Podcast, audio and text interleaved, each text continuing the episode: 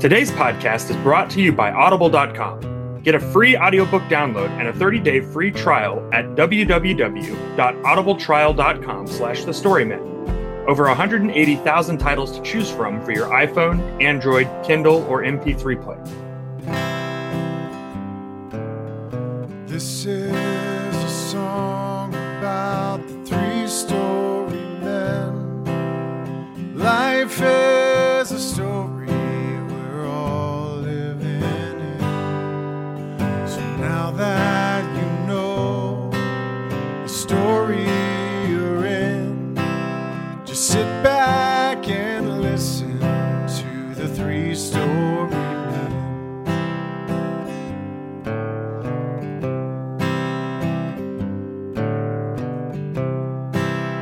Sometimes there's a man. Rather, sometimes there's men. And I'm talking about the story men here. And I know what you're thinking. Those are some tall fellers. I don't know if that's three stories separately or three combined. Well, we're missing the point. Sometimes there's some men. And you want to know what these hombres are about? Well, I won't say they're heroes. They're just the men who are right for their time and place. These men, uh. Shoot, lost my place. Well, I've probably introduced them enough. So just relax for a spell and bend your ear their way. What is up, everybody? Welcome to the Storymen Podcast, episode 164. I am Clay Morgan. I'm JR Forasteros. And I am Matt Mikapocalypsos. we are the Storymen. And also, you can find us over at norvillerogers.com.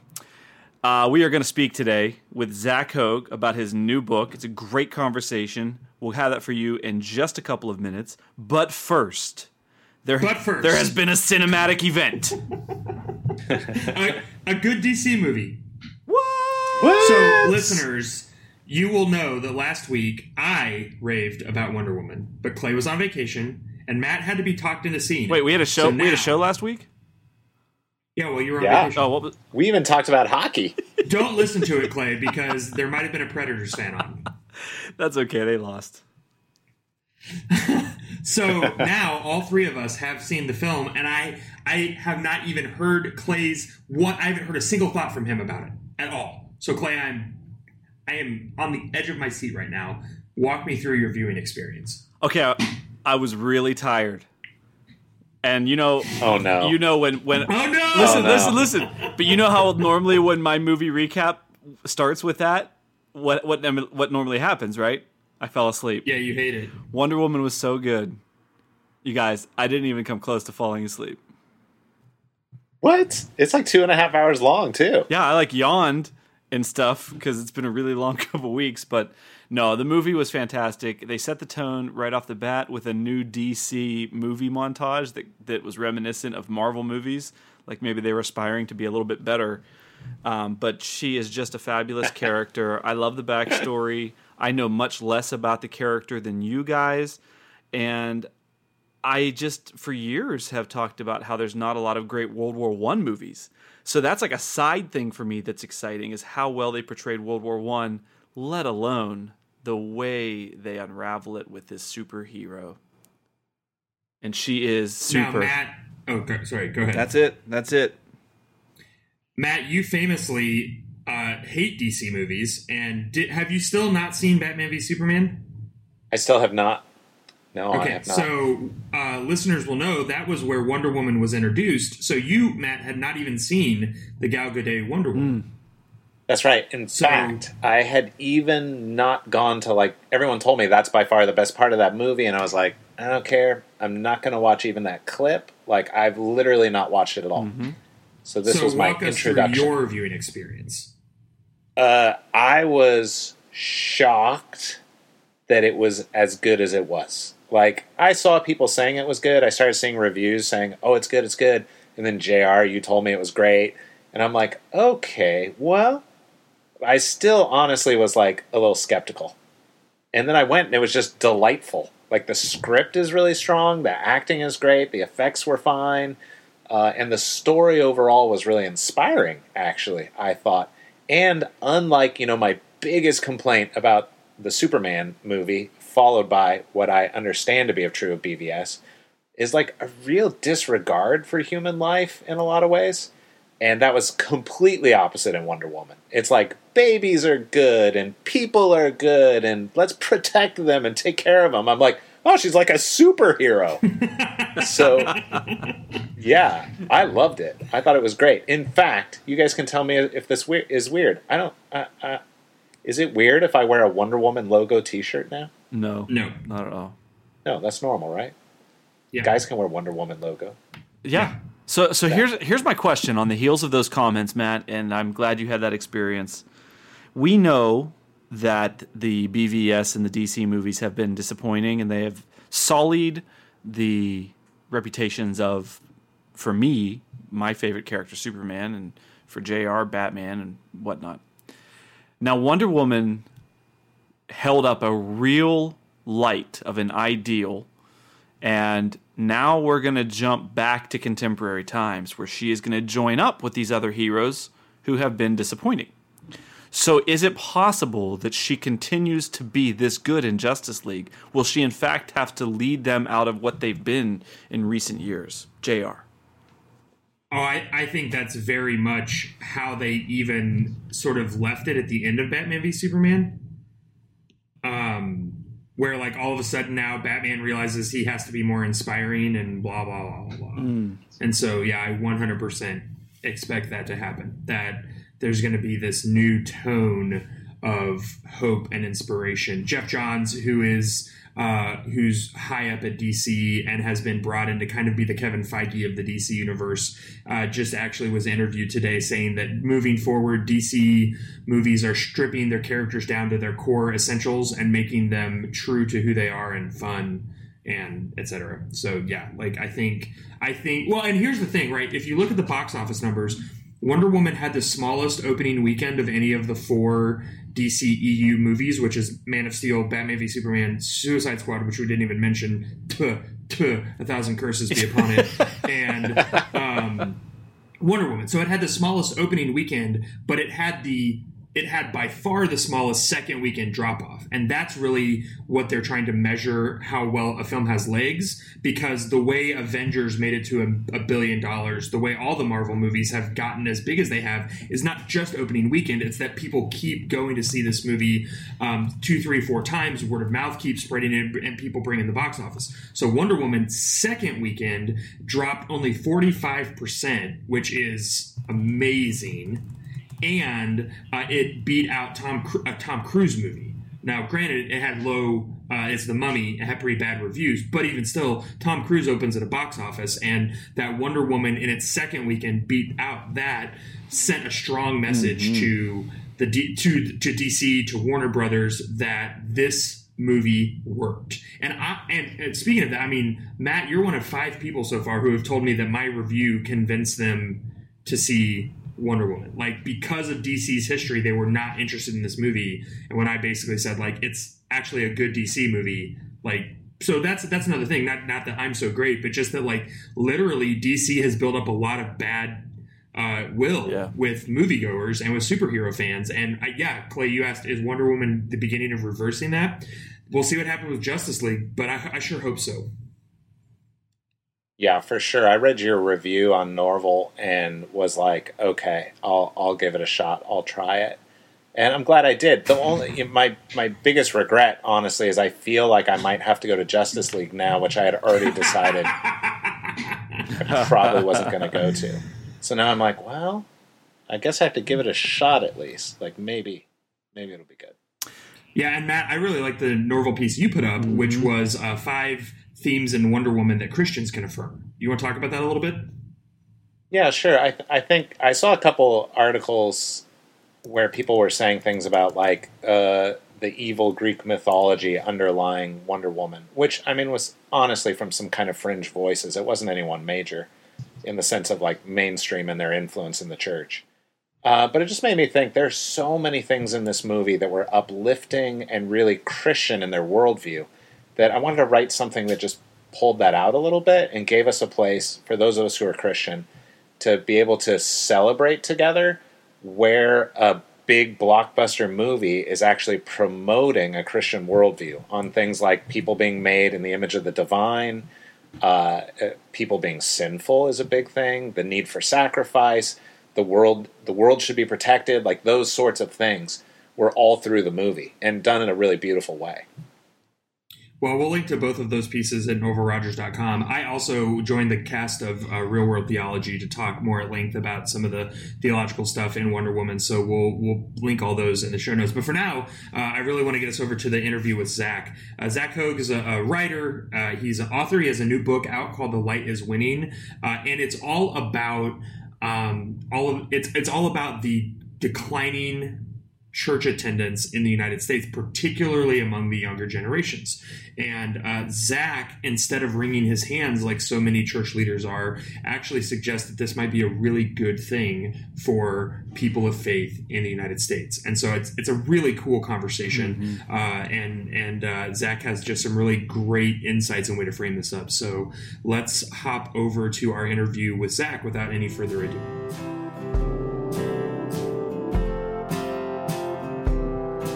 Well, Zach, welcome to the Storyman. Thank you so much for being with us. Oh man, glad to be here. Thanks, man.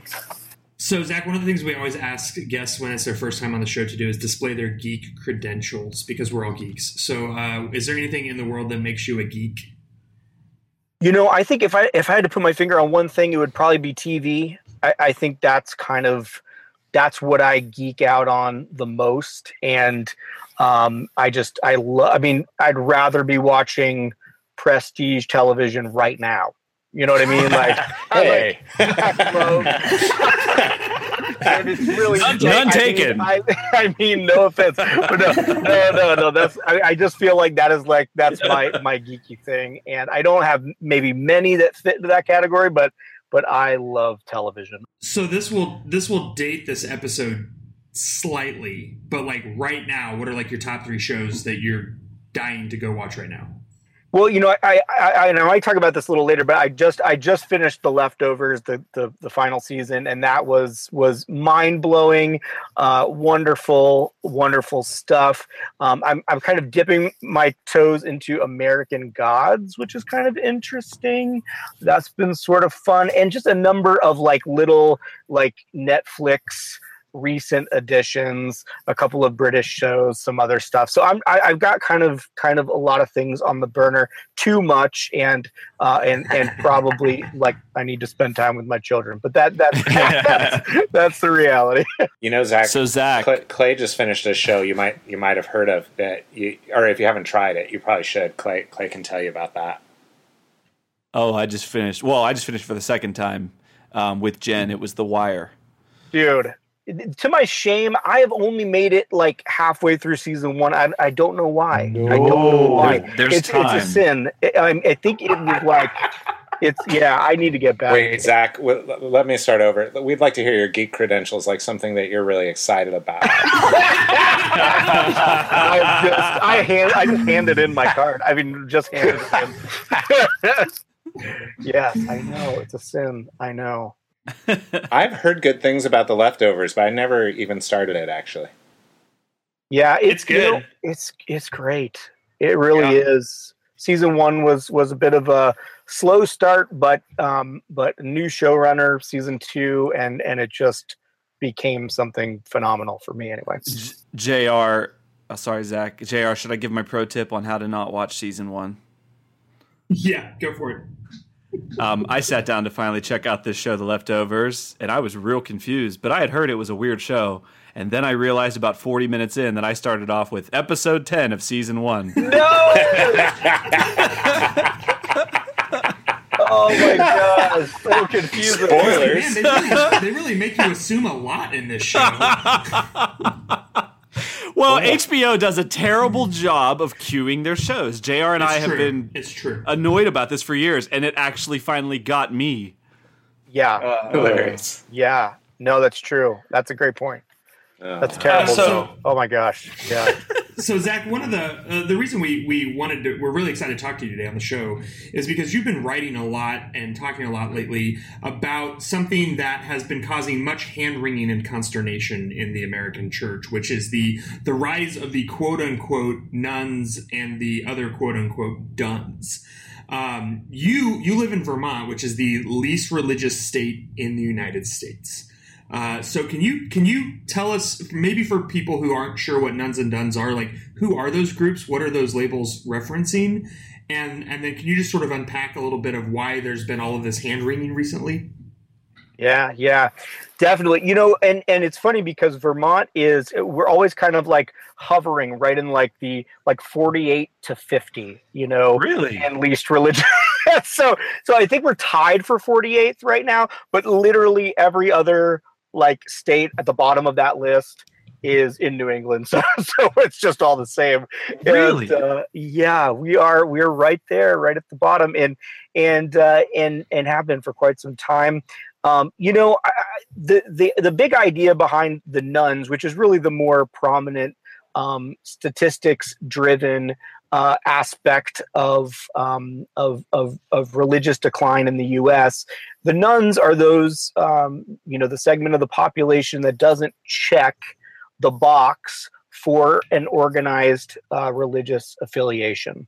Uh, they check they check none instead of any of the other options and and that group has uh, steadily grown and, and really almost uh, um, uh, exponentially increased since the turn uh, of the century um, to the point where you know it's nearly a, a quarter of the population now. And uh, and th- that means that um, uh, you know all most faiths and, and especially you know uh, christianity in all branches um, is uh, is in decline in the U.S. and uh, and that uh, those two things go hand in hand. The Dones, of course, are slightly different than the nones. They're not non-religious like the nones are. The Dones are folks who are churched, who were uh, uh, at one point in their lives very involved in the life of the church, maybe uh, in their in their childhood or youth, or uh, even in adulthood, um, highly involved at, at various levels um, of, of church life, even leadership, and have come to the conclusion for a number of reasons that they are done, that they're not going back to uh, organized Christian uh, um, participation. Instead, uh, are, are pursuing uh, a more general, uh, kind of spiritual, non institutional uh, path, often holding on to their faith in Christ, but but but saying, "I'm done with church. I can't do it anymore." Um, so that that's th- those are the two groups that that kind of are, are are in focus when we talk about religious decline. I think it's interesting that so many church. I mean, so I'm a pastor, right? So, so I deal with this. I get articles forwarded to me, or I see them pop up in Facebook feeds, uh, and I think it's interesting how much of um, how much uh, leadership, like church leadership stuff, is geared around how do we get these people to come to church? Like, how do we get them interested in? Uh, they, I don't know that it's really even interested in Jesus as much as it's like, how do we get them to come into our buildings? Uh, and and I know you, I know you're in that world too. Um, so so where I mean, you've had a shift in your thinking about this. Like, what can you talk maybe a little bit about some of the some of what you've seen churches trying to do, or maybe the general trends in that, and why um, why you've been dissatisfied with it. Does that make sense? Yeah, yeah, yeah. And you know, and, and you mentioned the the hand wringing, you know, and I think that is kind of what you're describing is is the idea that uh, well, we feel you know the this this loss at an institutional level. We feel um, you know we're losing people, and and as we lose people, uh, we lose um, the ability to sustain all of the things that we have built. You know, and uh, and that becomes uh, kind of a lamentable loss. It, it's it's it's difficult. It, you know, you, we see um, um, churches uh, um, declining, individual congregations, uh, um, denominations declining, and and uh, and we see closures and and we see downsizing and and all of these kinds of things which are really can be really painful and, and not not in a, um, um, a super you know um, anyway it, it's it, it's natural to feel that way and and I think um, that's that's a very real uh, thing. Um, uh, I think, though, uh, and, and there's a loss of influence, a cultural influence, I think. And, and honestly, I think a lot of what we see even um, um, politically right now is is kind of connected to this idea that we're losing our grip on the Christian identity of the country, and there's this kind of ferocious attempt to take it back, and um, and there's a fear, you know, of of losing something here, a level of cultural influence that seems to be slipping through our fingers and and, and that becomes also a, um, um, a lamentable thing for for a lot of us and um, and so um, I think that there is kind of a knee jerk response in light of that to say, what what can we do? You know, how do we reverse this trend? How do we get people back in to all that we've built so that we don't fade away so that we we can keep it all going and uh, and we can uh, um, maintain uh, the the institutions that we've built, and we can maintain our cultural influence, and and not have things uh, change all around us um, in in kind of drastic uh, fashion. The problem is, I think that that leads to very superficial, surface level solutions uh, um, rather than going deeper into um, what uh, this decline might be presenting to us in terms of an opportunity, an opportunity for reflection, for repentance, for change, for reformation. That's really what we should be focusing on, not just fixing the institutional problem, trying to get cultural influence back. Um, it really should be an opportunity to reflect, repent, change, reform, uh, and, and see where that uh, that leads us. Uh, a good friend of mine, not to talk too long, but a good friend of mine who uh, is a, is, a, missiologist originally from from from England. In, in, a conference one time, I asked him, "What do you think about all these statistics and the idea of how to get people back into church? You know, nones, dones, millennials, whatever." And he said it's all BS because we've got to look at the deeper causes underneath all this, and also the deeper um, realities this is trying to awaken us to. So Zach, you are framing all of this, uh, this exodus and this disinterest, this disgust, whatever level it is, as an apocalypse. Right. Right. Now, apocalypse, like when I think of the apocalypse, you know, it actually comes from a lot of biblical visions and things like that. The end of the world, and it's pretty intense, man. It's, it's fiery and it's terrifying, and and quite honestly, it's why I was told as a kid I needed Jesus. So, how did you come up with um, this image, and what does that mean when you use it? Yeah, yeah. You know, um, uh, it, th- that's true. I mean, there's there's there's no area of Christian thought and theology that is more uh, um, salacious and just juicy than uh, the idea of the apocalypse, the idea of the the last days, the end times, and mm-hmm. uh, and and that's you know kind of our own fault. We've we've hyper focused on that, especially in the evangelical tradition, uh, and made uh, kind of an entire movement around it. And uh, um, uh, but you know what I'm kind of proposing in the book and the way that I am, am, am sort of growing to see uh, the cultural shifts that are taking place and and the decline and all of these other things that are happening is it, it's it's an apocalyptic moment. And by that i mean the word apocalypse literally simply means revealing. It means revelation. And that's that's how the book of revelation gets its name. It's the apocalypse of john. It's it's it's it's something that is being revealed uh, by God and being communicated. And and uh, and I think that when we look at that word, this sense of a, a great revealing uh, and a moment, a time of great revealing uh, that brings realities that we'd rather not acknowledge to the surface, exposes them, and, and makes us kind of look at ourselves in a way that we aren't comfortable with necessarily. That then does lead to an ending of sorts. I mean, you know, we, we see that in in in uh, in our theology of the end times, at least the good kind of theology of the end times that this is all heading towards an end of sorts. Um, so apocalypse always brings about an end, but it's an end that then leads to a new beginning. It's never So- an so- end that is just a cataclysmic final blah, explosion and then it's all over. It's a new beginning. That's the point, you know? So, Zach, from your point of view, like, what would you say in this apocalyptic revelation, this revealing? What what is being shown to us in the American church today? Yeah, you know, I I think in general, in general, anytime there is suffering, anytime there is, and that's what this decline is. It, it, it's a moment of suffering um, for uh, for the church, for American Christianity. The sense that we have built some things, we've we've we've accomplished things, and, and now there's there's uh, there we're losing some things. There's there's a suffering here, and it's a, it's a you know what Richard Rohr might call a necessary suffering.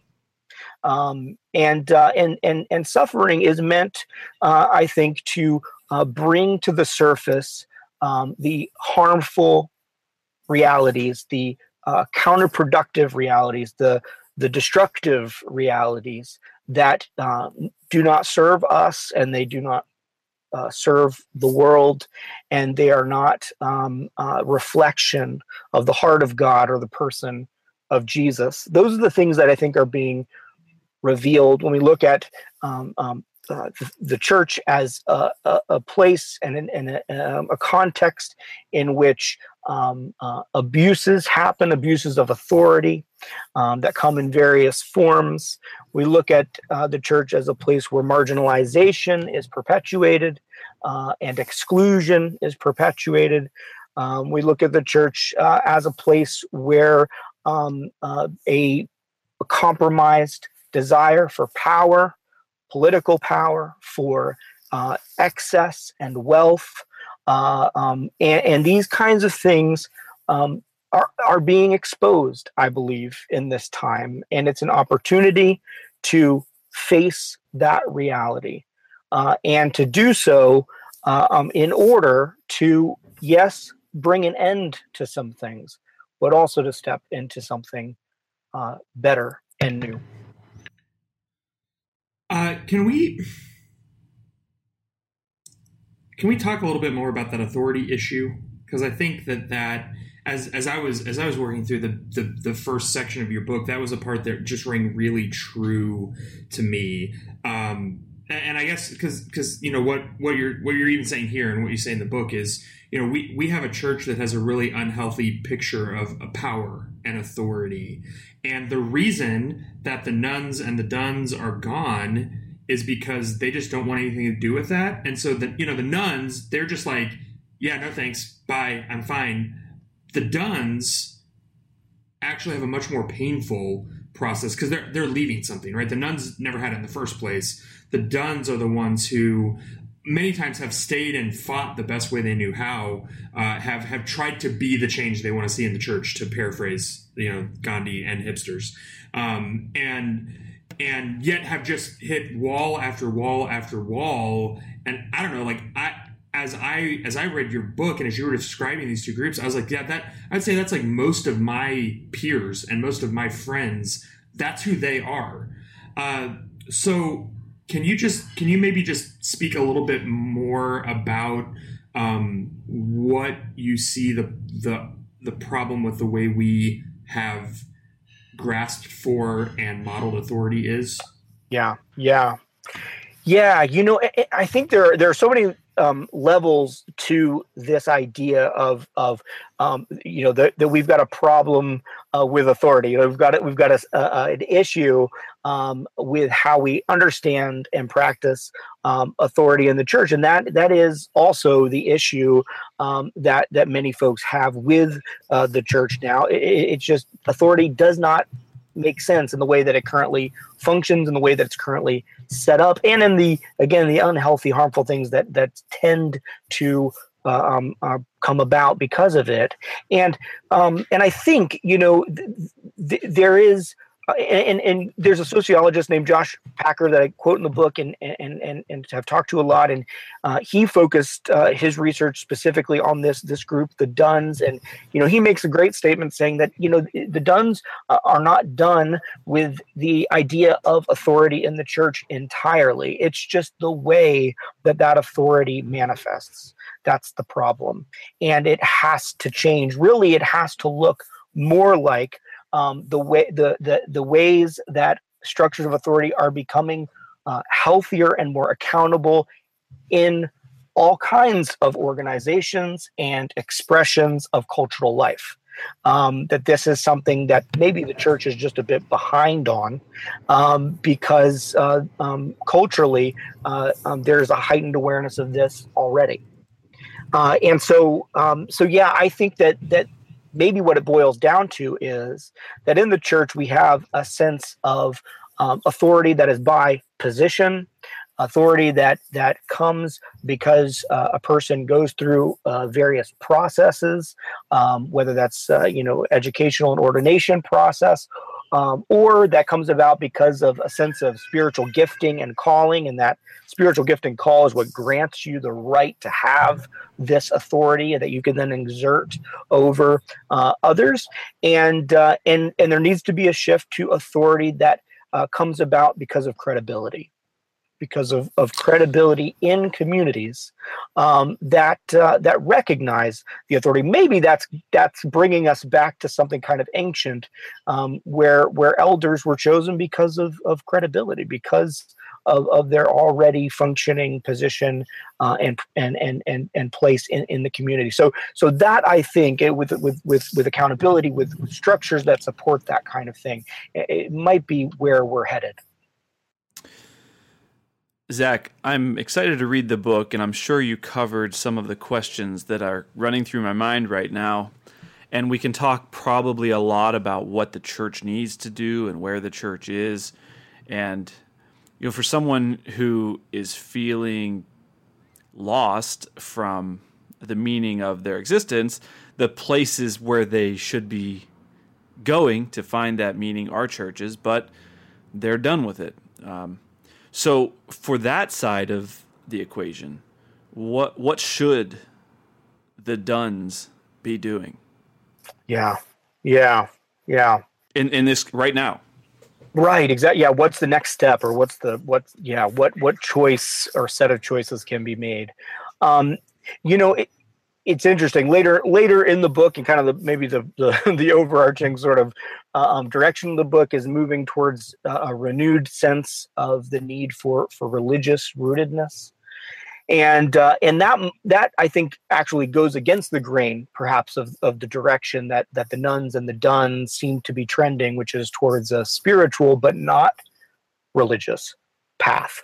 Um, a non-institutional uh, um, um, non organized approach, uh, even if um, faith in Christ is still the, the aim and the goal.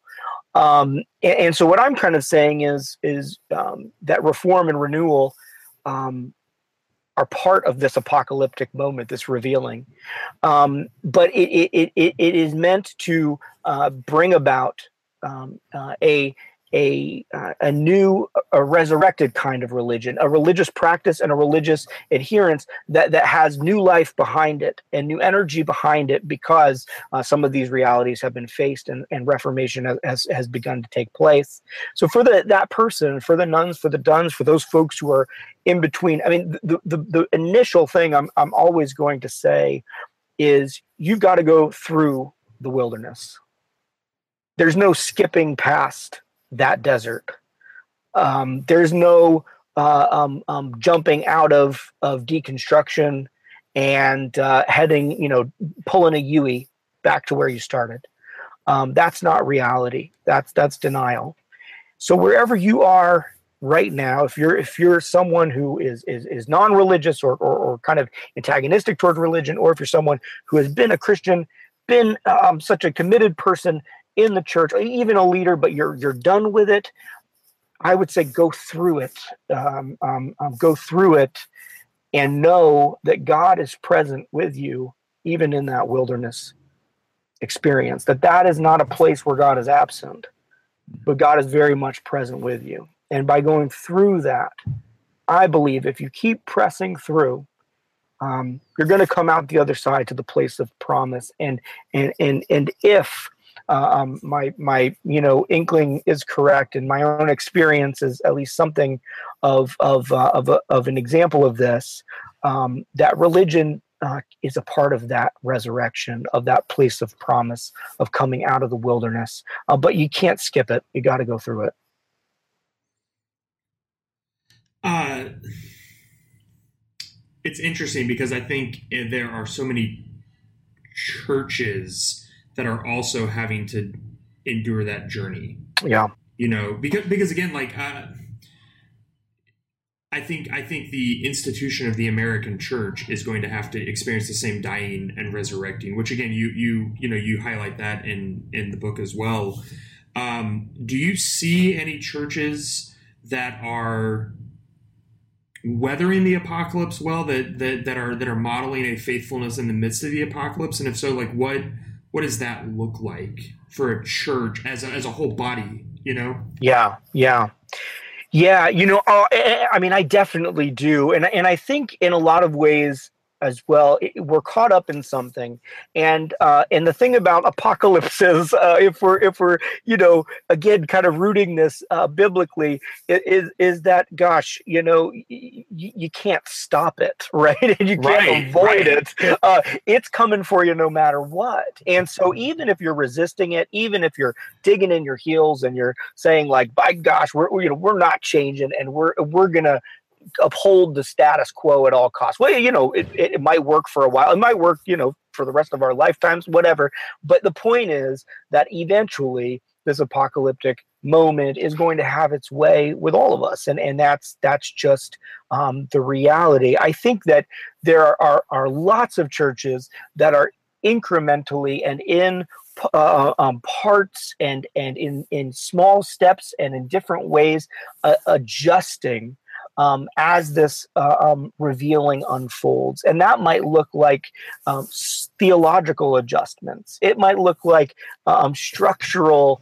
Uh, adjustments to leadership. And uh, it might look like some churches that come to an end, but then give birth to other churches or send people into healthier uh, churches. It, it looks like, uh, I think, um, um, new new things that we learn from those who are less institutional, from those who have uh, um, chosen to be spiritual but not religious, or who have who have been in a place where they feel like they're done. We listen and then we learn and then we make changes based on where those folks are at because it's a legitimate thing, not something uh, that we can just relegate to they're in sin or they're not really saved or we don't need to worry about them.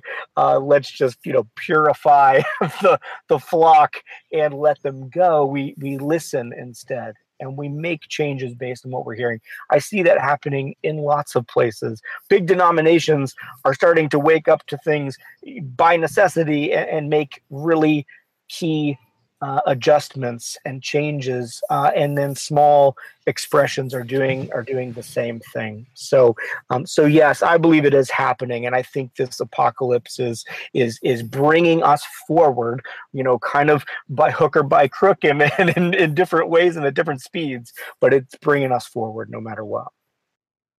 You know, it's interesting, Zach. Like, uh, I don't know if you've seen this, but today, the Southern Baptists denomination has had this kind of controversial moment where there's an African American pastor who's Southern Baptist who put forward a suggestion at their annual kind of gigantic meeting that the Southern Baptists officially say we're against the alt right and against racism. Uh, but the basically through a series of events, it didn't get voted on, and then people were furious, and now it, it just passed actually like 20 minutes ago from when we're when we're doing this. But it took you know a bunch of time and a bunch of people getting furious and a bunch of negative press. And of course, the Southern Baptists were originally founded as a pro-slavery church, you know, a long time ago, obviously. Um, but it's interesting. I can totally see where people who are nones or dones would look at that and say, uh, when we're talking about authority uh, and things like that, well, if you're in a church that can't denounce slavery in a in a a week, uh, wh- well, not slavery, but like racism, uh, why would I? Why would I even want to be a part of that structure? Like, if I'm in a house church or if I'm hanging out with my Christian friends who don't go to church, we can denounce that in two minutes. Uh, and I, I think there's this interesting. Obviously, there's some advantages to organized religion as well, but there are these places where it's like if you're following Robert's rule of order, it affects the way you're able to respond to some things. So, what do you do? You think there's a place for all of these expressions to coexist, or do you think this is a transformative moment where we're moving to a new thing completely? Like, what? Yeah, what do you think about all that? Yeah, yeah. You know, I mean, there lots of folks have weighed in on the future of denominations, saying, you know, that either they're they're bound for extinction just because of of the way that these shifts are taking place, or that the job of denominations, honestly, is to kind of uh, um, be the safeguard of the truth, you know, and uh, and be the ones who who uh, who don't um, uh, cow to the cultural uh, um, uh, shifting that's happening and and and compromise. And and so there's different different uh, um, views there. I think you know without saying that denominations will will utterly be uh, removed from the earth. Um, I think that uh, denominations will will have to change how they do things, in addition to um, the specific, you know, issues like this particular one of uh, being able to condemn, um, you know, uh, what is essentially a neo-Nazi uh, group and faction within the conservative movement. Um, that uh, that content will have to change, but the structure is going to have to change too. And part of that is going to be catalyzed, I think, by those who have chosen to go outside the structure. Um, in a way, those who choose to go outside the structure will be um, um, lead at the leading edge, perhaps, of moving larger groups and movements forward. Um, but in the end, those uh, those non-institutional uh, uh, um, folks who are outside the, the scope of um, of highly structured um, uh, religious uh, groups are going to need structure in order to sustain. It, there's a there's a give and take there. I think that's Right, really right. interesting. And and in in, in, in denominations, as uh, um, again the the codifying or solidifying of movements are, are somewhat inevitable. And so maybe we're just in the shift where um, the denominations that have existed and the ways in which they've functioned simply uh, aren't working the way they need to anymore, and, and they're going to have to change, um, Well, well, or new new ones will come in, right? So yeah, I do remember a while back, one of my friends was telling me, like, you can't have authoritative structures and have a growing church, and we need to be nimble and smaller and all this stuff. And I was like, well, I don't know. The Catholics have a billion people, right. and they're pretty authoritarian. And, like, number two is the Orthodox Church, ditto, you know? Yes, And it's like, well, I think we have to, yeah, we have to be careful when we're making those sorts of broad assumptions about things. God does different things in different areas, and that's true. I, I think you're right. What you're describing is really compelling. Like something is happening, and instead of wringing our hands, we need to be paying attention and saying what is being communicated to us, and where do we need to change. It's good. Yeah, and those you know, in those denominations that that have um, a function as an as more of an episcopacy, you know, which is the the the um, the thing that that kind of delineates you know high church for, separates high church from low church or whatever. You know i think what's interesting there is that even there in the high church you know highly uh, um, episcopal uh, structures um, authority is changing. And and uh, you know and we've you know we've got a pope like like papa frank here who uh, is uh, is an unbelievable uh, um, protest uh, to the way that uh, that authority has functioned, uh, Yeah, uh, even true. in highly authoritarian um, church structure, or at least, um, um, yeah, in the way that it, it's been passed down. So, so, so again, interesting to see changes occurring, um, um, regardless of the form, and and all of a similar type and, and, and variety. It is funny to see the Pope and think he always seems like a guy who's fighting against the man, and then you're like, you are the man, dude. You're the most. I yeah. know, I know. Yes, and the right. I mean, I don't know. Maybe he's maybe he's you know duking it out with Cardinals all the time. I don't know, but there's, I'm pretty It sure sure, he is. sounds like he is, He especially totally the is. first uh, the first year or so. Like it seemed like everything he did, all the Cardinals were grumpy about. absolutely. Yeah. If you look closely at photos too, you'll see his knuckles are super bloody all the time. Uh, so Zach, um, just again, I don't want you to spoil like your entire book because I really think people should go read it. But uh, for some of those church leaders who have just been wringing their hands, who are noticing that that the nones, uh, you know, they have fewer and fewer young people in their churches, no matter how cool their music is, and no matter how skinny their jeans are. Um, like, what what if someone genuinely loves Jesus? and genuinely cares about these nones like what what's like one or two things that they could do as a church leader or as a pastor um, or maybe you know maybe they're a youth sponsor maybe uh, maybe they're a grandparent like whatever like if they just they don't know what to do they have been wringing their hands like what's like one or two practical things that they could do to actually connect with you know these these people that just don't want anything to do with the church that they attend Yeah, yeah. You know, I, it's weird. I think there's a certain dichotomy in in, in maybe uh, my my response there, and uh, hopefully not an overt contradiction. But but uh, but I think it's kind of twofold. I, mean, I really think that that the initial uh, step is toward inclusion. That uh, that any move that you can make toward inclusion uh, is the right move right now. And uh, and and I know that that brings to the to the surface a ton of debate points of debate, but but but I'm not really talking about issues or beliefs or or or ethics. I'm talking more about um, legitimately reaching out to include uh, um, in relationship, um, um, developing church uh, um, policy or program or or whatever that is aimed at openness and inclusion rather than antagonism uh, and and and uh, and exclusion. And so so to to to make those moves, I think is is an a first step that has to be taken. The the, the other side to this, and I, and again, this is the one that I think is counterintuitive, um, is that I think in our our congregations we have got to pursue religious depth and that uh, and spiritual depth. Uh, because if we see the solution primarily as uh, um, simply becoming uh, um, more uh, relevant to a particular group that we're trying to to reach out to um, uh, eventually that is going to be seen as the kind of shallow move that it is. And to uh, um, welcome and include into a uh, a community of depth, a congregation of of depth, practices that have depth, uh, is what will sustain us uh, for the longer haul.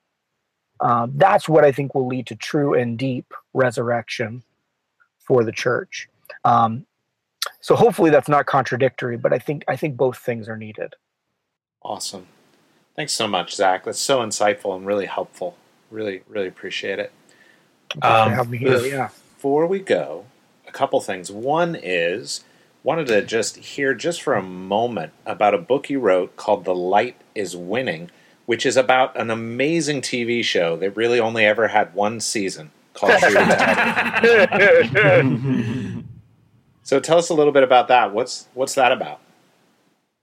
Well, yeah. So, so I've got I've got uh, um, a book that's out now, and uh, and the um, the title is "The Light Is Winning." It is absolutely inspired by season one of True Detective, or as you said, the only real season of True Detective, because season two was just so terrible. But uh, but yes, it, it um, uh, there is a, a a scene, a climactic scene, in which uh, um, the main character uh, says that line that the light is winning, and and and that uh, was uh, watching that episode, frankly, was was was a really powerful experience for me. Um, it triggered a lot of, of of spiritual awakening and change in my own life because God speaks to me primarily through the TV, and so uh, so I was uh, I was inspired deeply by that, uh, and and and that became the title the title of the book. So um, so there is a theme there that uh, regardless of, of perhaps how things uh, um, look, uh, both in our uh, own life of faith and, and in um, the state of the Christian faith in the U.S., um, the light is the light is winning. It's still winning. Awesome. Well, it's a great conversation. Look forward to reading the book. Zach, uh, do you have a couple more minutes to join us in a time honored Storymen tradition? I, I, I do. I'm here. Well, it is time, fellas, for the pop culture pick of the week. Pop culture pick of the week.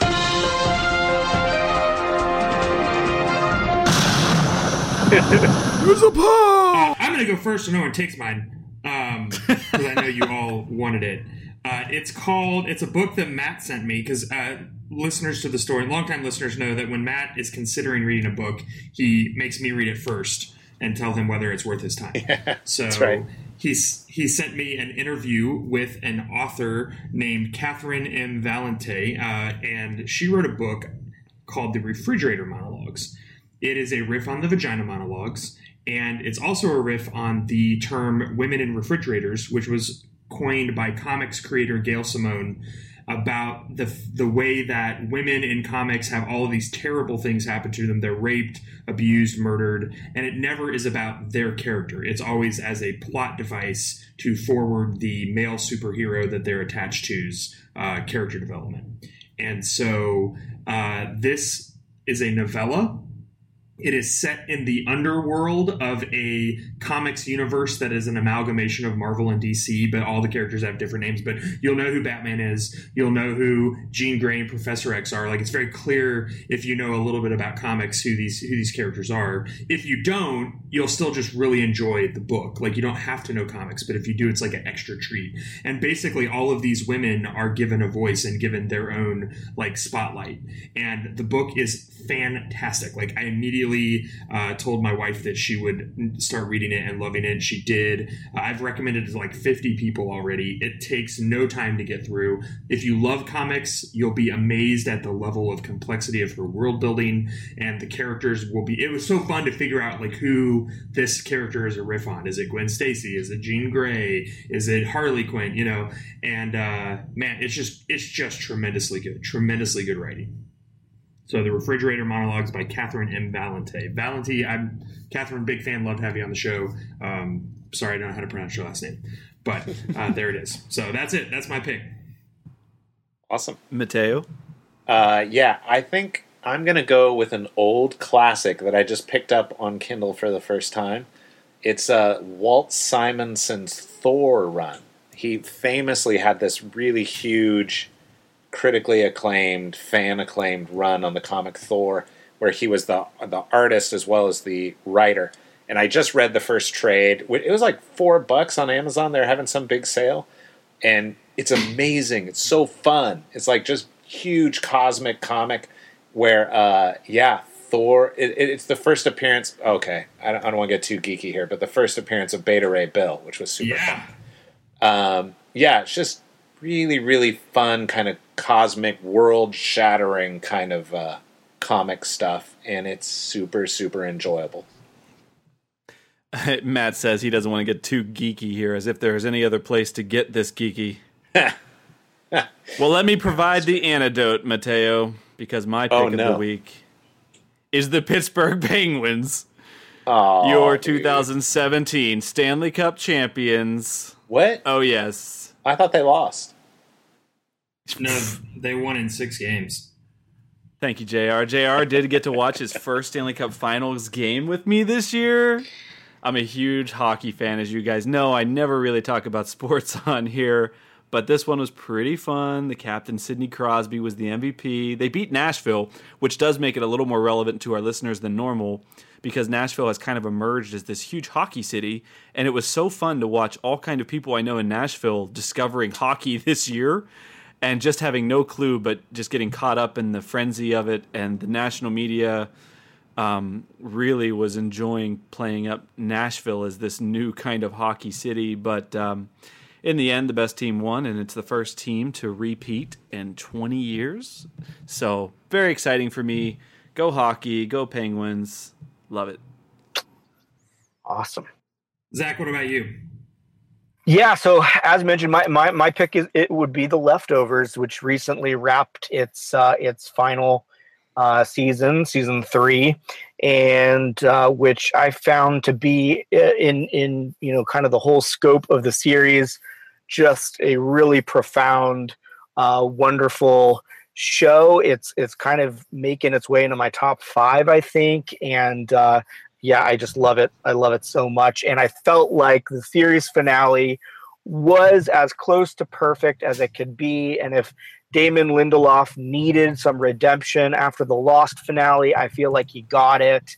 And uh, um, it it answered questions without answering all the questions, and it brought closure without bringing too much closure and it was just profoundly emotional and all the grief and loss and pain that kind of characterizes the whole series was all present in that final episode so Mm-hmm. anyway I, I just loved uh, um, i loved the finale i love the final season and just the series in general i think was a really cool contribution uh, to this golden age of television Nice. Well, that's the leftovers on HBO. Uh, Zach, before you go, can you tell us where people can connect with you on the internet? We'll put a link to your book, The Light is Winning, uh, as well as all these all your social media links at storymen.us and at facebook.com slash the storymen. But tell us a little bit about where you are online most of the time.